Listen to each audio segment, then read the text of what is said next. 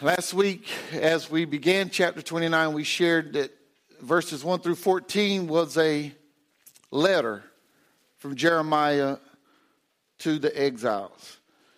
It was the first of four letters. Today, we want to cover three letters. When we look in verses 15 through 32, but for our reading today, we're going to read verses 15 through 23. We'll get to those other verses as we go through the message, but but we want to think for a few moments on beware of those spreading lies. Beware of those spreading lies. According to the 19th century legend, and you all know when the 19th century was, don't you? None of you were born. That's in the 1800s. According to 19th century legend, the truth and the lie meet one day. The lie says to the truth, it's a marvelous day. Truth looks up to the skies. He sighs and says, or she sighs and says, for the day was really beautiful.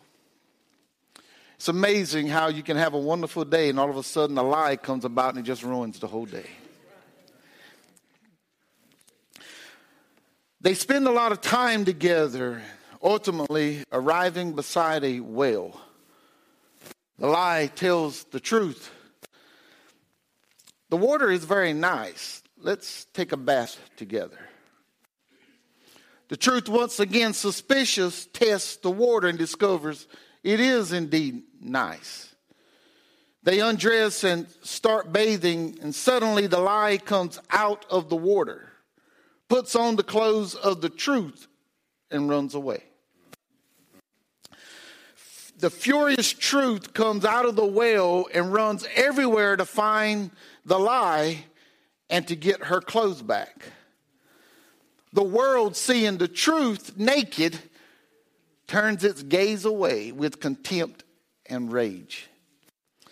The poor truth returns to the well and disappears forever, hiding therein its shame and since then, the lie travels around the world dressed as the truth, satisfying the needs of society because the world, in any case, harbors no wish at all to meet the naked truth.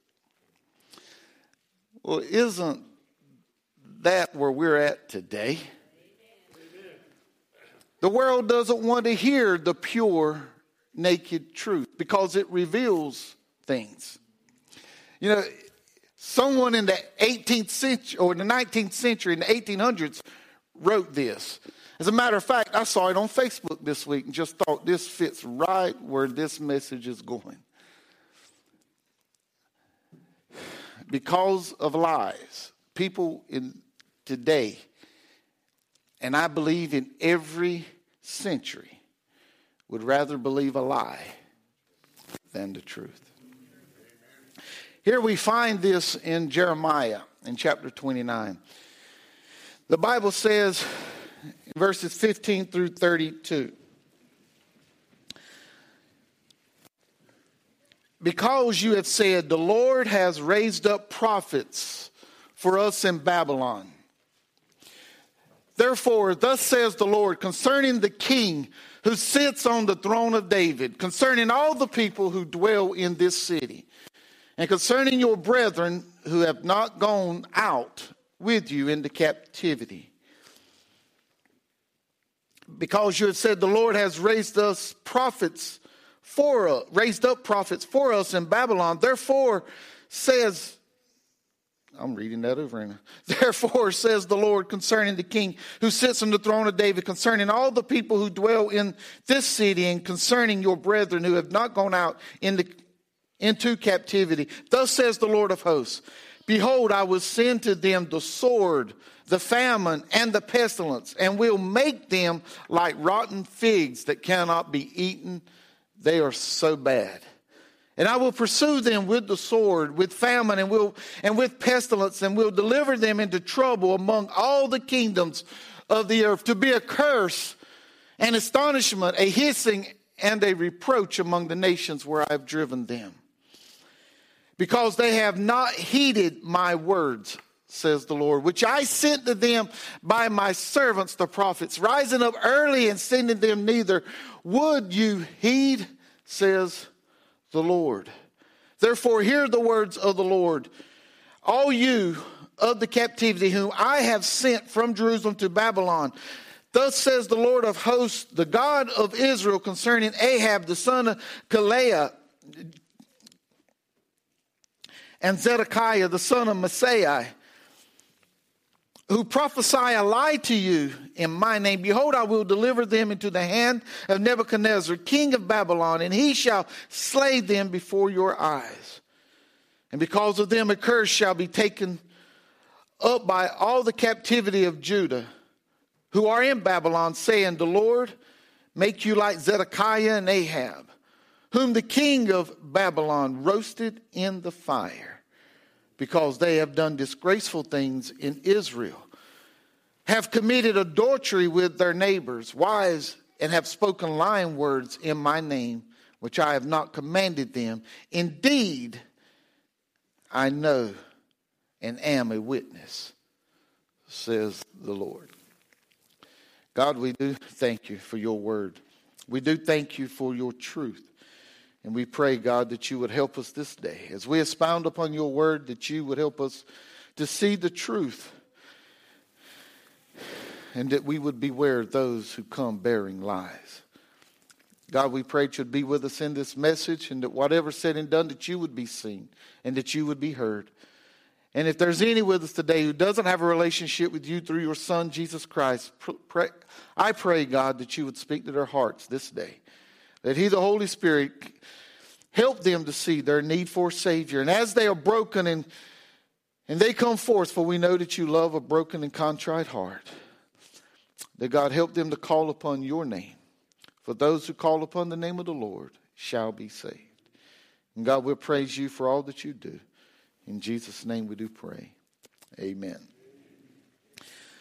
Uh, last week, as we did look at verses 1 through 14, we were able to see a letter that was written that to the Jewish exiles. It was written to encourage them that while they were in Babylon. And here we look in verses 15 through 23, and we begin to recognize a second letter I don't know if you have even gave thought to the changes at these verses. When you look at verses 1 through 14, verse 15 seems to be a shift.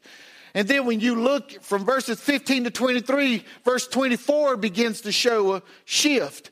And then from 24 to 29, verse 30 begins to show a shift. So we see the break of each and every one of these letters. And here in the first letter, it was a letter of encouragement. And but in the second letter, which we're going to look at today as letter number two, it is a letter that is warning the Jewish exiles. It's warning them against trusting the false prophets. They were given a message that promised the exiles a quick return back to their homeland. The problem with this is there was no homeland to go back to. These false prophets were telling them that soon and very soon we're going back home. But God had made sure that the Babylonian army had just demolished Israel, had demolished Jerusalem, had demolished Judah, that where they they had no place to go back to. It's hard to go home when home's not there. Uh, it's hard to go back to a place that is left in ruins, and that's where they were.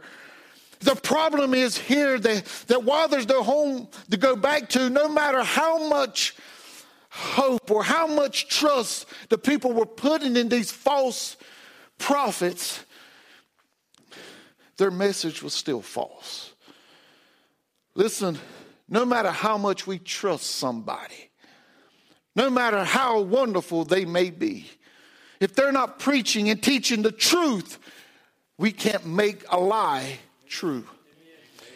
We can hold them high in this world if we want to, but if they're proclaiming something that is false, it is false.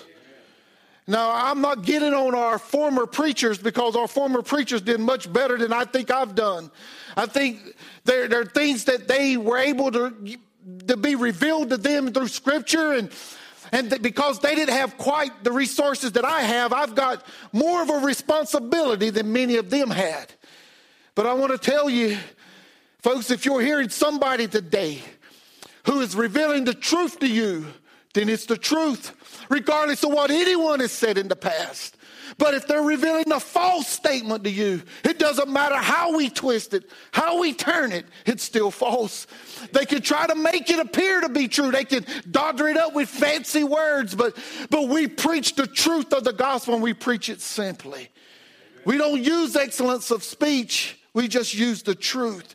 And here in, in letter number two, what we begin to notice in verse is that God has declared judgment upon Israel. In verses 15 through 18, we see that. In verses 16 through the first part of verse 17, what we see is Israel and their king is going to face the judgment of God. In first, the latter part of 17, it reveals that the people is going to suffer in war, they're going to suffer in famine, and they're going to suffer with disease. We see also in verse 18 that the people would, would be scattered among all the kingdoms of the earth. And as they're scattered, they're going to be mocked and they're going to be cursed. They're going to be persecuted. They're going to be looked down on. They're going to be treated terribly, much more terribly than you and I can fathom. And we have to ask the question why? Why is it God that He's allowing Him, allowing this to take place to His people, His chosen people? Well, that, you know, the answer to that is very simple. It's because they refused to obey the word of the Lord. I want to tell you, folks, it doesn't matter how prideful we can be. It doesn't matter what we're afraid of uh, or what we're afraid people will think of us. If God speaks to us and tells us to move, we need to be obedient to the word of God. Or we're going to face some sort of judgment of that. Here, although God had sent his prophets a warning time after time after time, He'd sent them to warn the people. They still refused to repent of their sins. They still refused to go turn back to God. But even though they did, God still, even though God allowed them to go into captivity, God still hadn't given up on them. He uses Jeremiah here to call out to the exiles to hear and to obey the word of God. So Jeremiah we find he's contending with, with false prophets who are uh, prophesying falsely. And, and I don't know if you get really what's going on. Jeremiah is prophesying the truth, and then here's others who are prophesying something false. And, and it seems like there's almost a competition to get the people to listen to them. And the people are trying to figure out, well, who do we listen to? Do we listen to this man who's weeping all the time? This man who's been put in stocks and chains? Or do we listen to these men who are free and who are wandering around and who are giving us something encouraging? Uh, Jeremiah is telling them they're going to be in captivity for 70 years. These other prophets are saying, We're going home real soon. So they were having to make up their mind who they were going to listen to. But I want us to understand what's going on in here. This, these false prophets were, were so that, that God names them. He names them as Ahab and Zedekiah. These two particular false prophets were so offensive to God that God wanted to call their names out as offended him. Would, would you just hate for God to call your name out as being an offense to him? I'd hate to know my name was called out as being an offense to God because of the misleading of the people with their lies, God placed the judgment upon them. The false prophets would be turned over to King Nebuchadnezzar. As we read in here, we find Nebuchadnezzar heard their messages, and it appears that, that when he heard their messages, that they were going to soon be going back home. He thought that as being treasonous, and, and because of that, he, he had them burned alive. in the eyes of God, they were guilty of preaching deception. They were giving people a false hope and a, a false sense of security. And they used this for their own good. They, what they did was by deceiving the people, they were able to gain their trust. And once they gained their trust, they took advantage of the people by taking their neighbors' wives to themselves and seducing them. By their deception, they were doing more than trying to establish a court they were trying to establish a name for themselves. And folks, if this took back then, and it's still taking place right now, how bad was it then? I want to listen, folks. We have to really come to terms with this. As these cults were forming then, we still had to deal with them today, haven't we? And we, we and, and all they're trying to do was make a name for themselves. If we think about today, if we think about what's went on in our time, cult leaders such as Jim Jones, as Charles Manson, David Koresh, and, and, and Shoko Asahari, oh, ever how he pronounces that name. These are just the name of few uh, who have tried to become cult leaders. They were spreading a false doctrine and, and they were destroying the lives of hundreds and even thousands of people, making their name infamous and forever remembered. When I, when I just called James Jones, uh, Jim Jones's name, most of you in here, if not all of you, knew exactly who I was talking about. When I mentioned David Koresh or Charles Manson, you've read or heard something about these men. They their names become infamous. They're forever remembered. They will go on being remembered. But what they're remembered for is destroying the lives of people. well, we hear Paul as he encountered this same thing false teachers trying to destroy the lives of people. They were trying to deceive new converts in, in Galatia and, and, Paul recognized this, that the false teachers, teachers had infiltrated the church in Galatia and, he, and they began distorting the gospel and, and they were returning or, or returning the people back to the law after they had already been convinced that they were justified by faith. It was so bad in Galatia that Paul says in chapter 3 and verse 1 Oh, foolish Galatians, who has bewitched you that you should not obey the truth before the eyes of Jesus Christ was clearly portrayed among you as crucified? Paul knew the truth had been preached there, but then these men came in distorting the truth of the gospel, distorting the truth of the message of God's word. And because of that, people were being deceived. They were latching on these false teachers preachers, folks, they're everywhere even today. Anyone who preaches and teaches the gospel other than Jesus Christ and Him crucified, or preaching and teaching something, or if they're preaching and teaching something that's not supported by the Word of God, they're a false teacher. We need to leave them right where they're at. Listen, I want you to know this. I love you with everything in my being, and, and I'm trying my best to preach the truth of God's word. But I want you to know if you believe in your heart that you are a sinner and you're in need of a Savior, and you believe you believe with everything that Jesus Christ has been has left heaven, come to earth, lived a sinless life, gave his life on an old rugged cross for you and I. He died and his blood was shed for our forgiveness. He arose on the third day, giving us victory over death, hell, and the grave. If you you believe this and you know this to be true and you confess Jesus Christ as your Lord and Savior, you don't have to run the pews. You don't have to shout everywhere. You can know that you know that you know that you've been born again. But I'd be lying to you if I tell you that you can come to Him without a broken heart. You can't come to God and be saved without being broken over your sins. You don't get saved because you miss mama. You don't get saved because you miss daddy. You don't get saved in hopes to see somebody in heaven other than Jesus Christ because he's the one who died for our sins. He loves a broken and a contrite heart because we know, we realize who we are. We're lost and undone on our way to a demon's hell. Because of our sins, Christ had to die on a cross, and now we have victory because of what he done. Folks, the truth of the gospel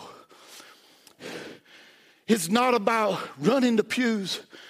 It's not about shouting all over the place. Lord, let me tell you something. It's good if it happens. If the Holy Spirit moves you to run, you run. If He moves you to, if He moves you to shout, you shout. Obey the Word of God. Obey the Holy Spirit of God. But don't, by any means, be misled. That when you see people do it and you just don't feel the Spirit telling you to do it, don't think that you're not saved. We're saved by faith.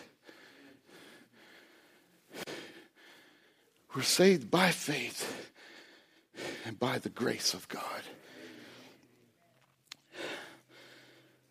But, folks, listen, these false teacher, teachers are everywhere. And we don't have an excuse today. I know there's from time to times we need help with the scriptures. I, I need help with the scriptures. And there's men and women God has gifted and give an understanding to to help us when we need help. But folks, we seek God first. We must be so in tune to God that we hear His voice. And when we hear His voice, the truth of God, it, when it's shared, we know that, is, that it's the truth because our spirit will bear witness to the truth. And we'll know it's God's voice that speaks to us. John 10 and 27 tells us, My sheep, Jesus said, My sheep my, hear my voice, and I know them, and they follow me. If we are His, if we belong to His, folks, we shouldn't be being misled by this world's false teachers.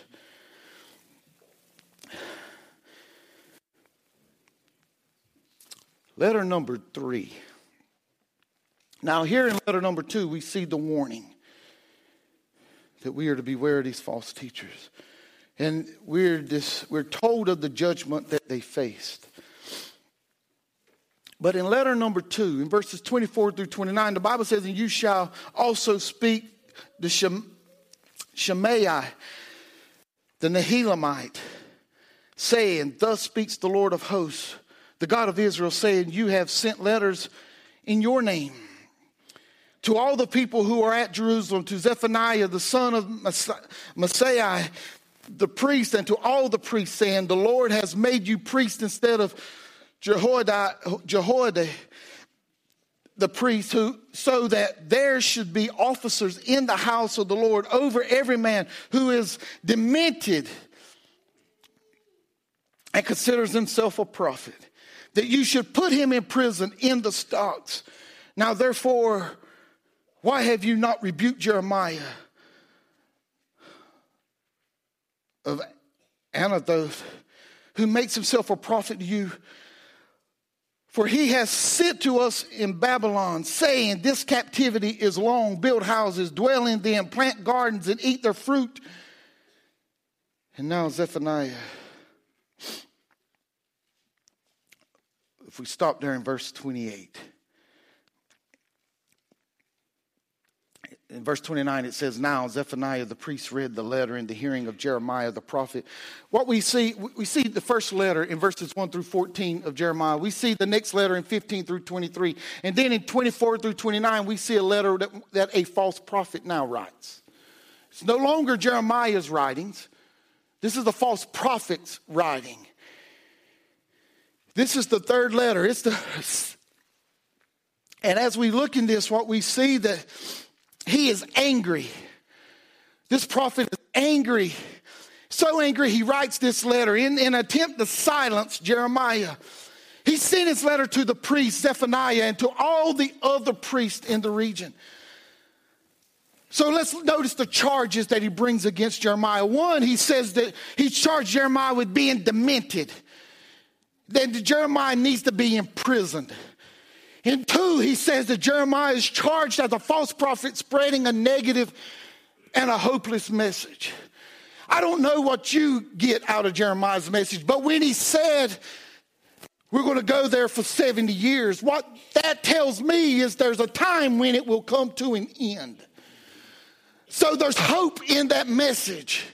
But these false prophets were in such competition with Jeremiah that they were seeing it as as Jeremiah was giving the people no hope. Jeremiah said it would be 70 years before they'd go back to their home. So he, he encouraged the people to settle down. He encouraged them to build houses, to plant gardens, and it infuriated these prophets so. Why? Why would this infuriate the prophets? Because they were th- it threatened their credibility. If the exiles believed Jeremiah, then the livelihood of these false prophets were at stake. So, what's the natural response when there's a threat? It is to get rid of the threat. If there's a threat to this country, things are put in place to get rid of the threat. And that's what they wanted. They wanted Jeremiah done away with. Have you ever wondered why we, the church, don't try to silence those who don't want prayer in schools. You know what we've done as a church? We've said if you don't want to pray, you don't have to pray. You don't have to pray, but we want to pray. That's what the church has done. Not only that, do you remember uh, a few years ago when, when same sex marriage was made legal? There wasn't any of the magistrates trying to, to not allow this un- illegal union to take place. They just wanted to have the option to say whether they perform this union or not. I never once heard, the heard of the church trying to dismantle the courthouse because of this law that was put in place. You know why that was? Because there are no threat to us. We're going to pray whether they tell us we can pray or not. We're going to do what God leads us to do, whether they like it or not. They're not a threat to us, and they can do what they want to do, but we're going to obey the Lord because they're not a threat. However, they did, it wasn't okay with them that we wanted to pray in school and that they could be quiet. They wanted to silence us. It were it were okay that, that people were able to legally get married or, or have some union, whether it's a man and a man or a woman and a woman, as long as somebody chose to perform this union. That weren't good enough for them. They wanted to silence us and force us or take our jobs. You know why? Because we're a threat to them. We're a threat to Satan. The church is going to always be a threat to our enemy. And I, they, but why? Folks, we don't wrestle against flesh and blood. We wrestle against principalities. We wrestle against powers, rulers of darkness, spirit, spiritual wickedness. Satan is seeking to destroy us. Church, I want you to know that Satan's out to destroy us. But we have, we have a testimony that we must share with this lost and dying world. Every time we encounter someone who is lost, we need to somehow, some way make a beeline to the gospel before they leave our presence. We need to help them to see that Jesus loves them. You want to tell you how you do it in a fast food restaurant, or you want me to tell you how you do it when you're in a fast food line. We've got cards back there. We got cards that said that's got our church name, and we can just tell them, look, if you have any questions about Jesus, just go to this website on the back. If you hand them that card, you're a witness and you're telling them that you believe in Jesus and they need Jesus in their lives. We need to share the gospel. We're a threat to the enemy, and he's wanting to silence us. And but we're not to give in to the enemy's lies, even if it means that we're persecuted. John 10 and 10 says, The thief does not come except to steal and to kill and to destroy. And I have come that you may have life and that they may have it more abundantly. He wants us to have an abundant life, even here on earth and unsaved. I want you to know something. You need to quit living beneath your privilege. Time is drawing near and you can't afford to, to buy into Satan's lies. He don't have time. You don't have time to wait. He's telling you you've got plenty of time, but you don't have time to wait. You don't know when your last breath will be. He doesn't care for you. He can tell you all that you want to hear. He can make it seem like he's setting you up for all kinds of success, but he cares nothing for you. He wants to destroy you. He's telling you that you can't live the, live the Christian life. I want you to know you can by the power and through the power of the Holy Spirit of God, you can live the Christian life. You may fall, you may find yourself flat on your back from time to time, but he encourages you to get up and keep moving. Where this is a lifelong, this is a, a, a lifelong race, this is a lifelong run. As long as we're here on earth, we're going to be up and we're going to be down. I've come to understand this. The Christian life is not in and out. We're not in and out of the church. We're up and down. There are times when we're on the mountain and there's times when we're in the valley. Valley, but if we're sold out for God, then we're His, and there's nothing that can He can do about that. Some of you don't believe this. I told the I told the Bible study this week. I can't even get myself out of heaven. It's mine. You know why I can say that? Because I wouldn't want to try. I wouldn't want to try because I know I've been saved. If you know you've been saved, you're not going to want to try to miss heaven. Too many people walking around making a profession of faith when they don't possess Jesus Christ, but when you come broken, you'll possess him immediately. yes, we see here in this letter that these prophets were threatened of Jeremiah. and They were trying to silence him. Folks, this world's trying to silence us. If we stay here long, this community will try to silence this place. So let's just shine brighter than the community. let's shine much brighter than those than those who are going to try to silence us. Let our message be greater than any message they can bring against us. And then we see letter number four, and we will get out of your way. In verses 30 through 32, we see the change here where he says, And then the word of the Lord came to Jeremiah. It's left the false prophet. Now, now we're back to Jeremiah.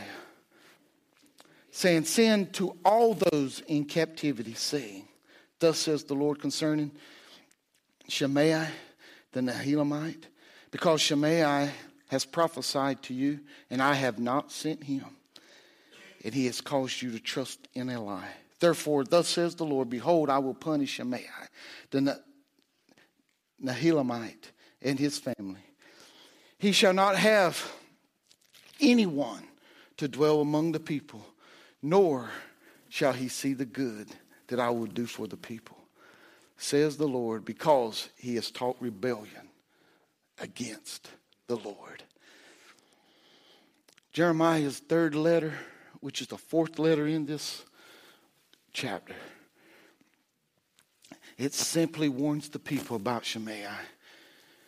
It's simply warning the people about the one who wrote the previous letter. The Lord instructed Jeremiah to share with the exiles that Shemaiah stood condemned before the Lord. He was alive, but he was already condemned because he failed to believe in the Lord. He thought he could make it his own way. And if you're here today and you don't know Jesus, I want you to know you can't make it your own way. You're already condemned. And if you don't come to know Jesus, you'll die condemned. Notice why he stood condemned. He was a false prophet claiming to have been sent by God. Folks, we best not we best beware what we say that God has said to us. We better know that we know his voice. And we better be sure that God has said it and not someone else. I don't know if you know this story or not. But when I was a little boy, my, my brother and I and my sister were dedicated at the same time. And in the middle of that dedication, the pastor heard what he said to be a word from God. He turned to my mother and said, Did you hear that? She said, Yes, I did. He told her he didn't tell us, but he told her that one of your boys will carry the gospel. I never got that story. I never heard that story. My brother died at 16 and I was 23 and I still had never heard that story. But the day I come to their home after I announced my call to preach, she said, Hilton, I just need to tell you. The Lord told me a long time ago one of my boys would carry the gospel. And when you died, your father reminded me that it had to be you. It had to be you when he died, when he left this world. There was no other boy. And if God is God and he sits on his throne, it had to be you. I'm so glad she never shared that with me. I'm so glad that God had to get a hold of me and God had to change my life and God had to convince me to serve him. And then God had to speak to me at a time when no one else was around and I could hear nothing else but his voice. And he convinced me that he was calling me to preach the word of God. And then she shared shared it with me later. I'm so glad she didn't take away from me the blessing of knowing that I know, that I know, that I know I've been saved. But not only that, nobody can take away from me the fact that God has called me to do this. We can't take that from people. I hear preachers every once in a while because they hear someone testify or they hear somebody uh, lead a prayer that, that I believe God's calling you to preach. We don't have the authority to do that. We have the authority when we recognize a gift to nurture the gift, but we let God, we let God do the calling. Yes, here this man claimed to be someone he wasn't, claimed to be sent by someone he wasn't. He deceived them by telling them that they would soon return to their land. In this letter, Jeremiah announced that the Lord was going to punish this false prophet. His actions would affect his entire family, and none of his family would see the blessings of the Lord as the exiles return back. All the unrighteous on the earth, whether false prophets, whether they're followers of false prophets or simply unbelieving individuals who refuse to trust in Christ, you will face a judgment. You will stand before God in judgment. All who do not trust Jesus as Savior will stand condemned before God. Romans 2 5 through 11 says this, but in accordance with your hardness and your impenitent heart, you are treasuring up for yourself wrath in the day of wrath and revelation of the righteous judgment of God. And who will render to each one according to his deeds? Eternal life to those who by patient continuance in doing good seek for glory, honor, and immortality. But to those who are self seeking and do not obey the truth, but obey unrighteousness, indignation, and wrath, tribulation, and anguish on every soul of man who does evil, of the Jew first and also the Greek. But glory, honor, and peace to everyone who works what is good to the Jew first and also to the Greek, for there is no partiality with God.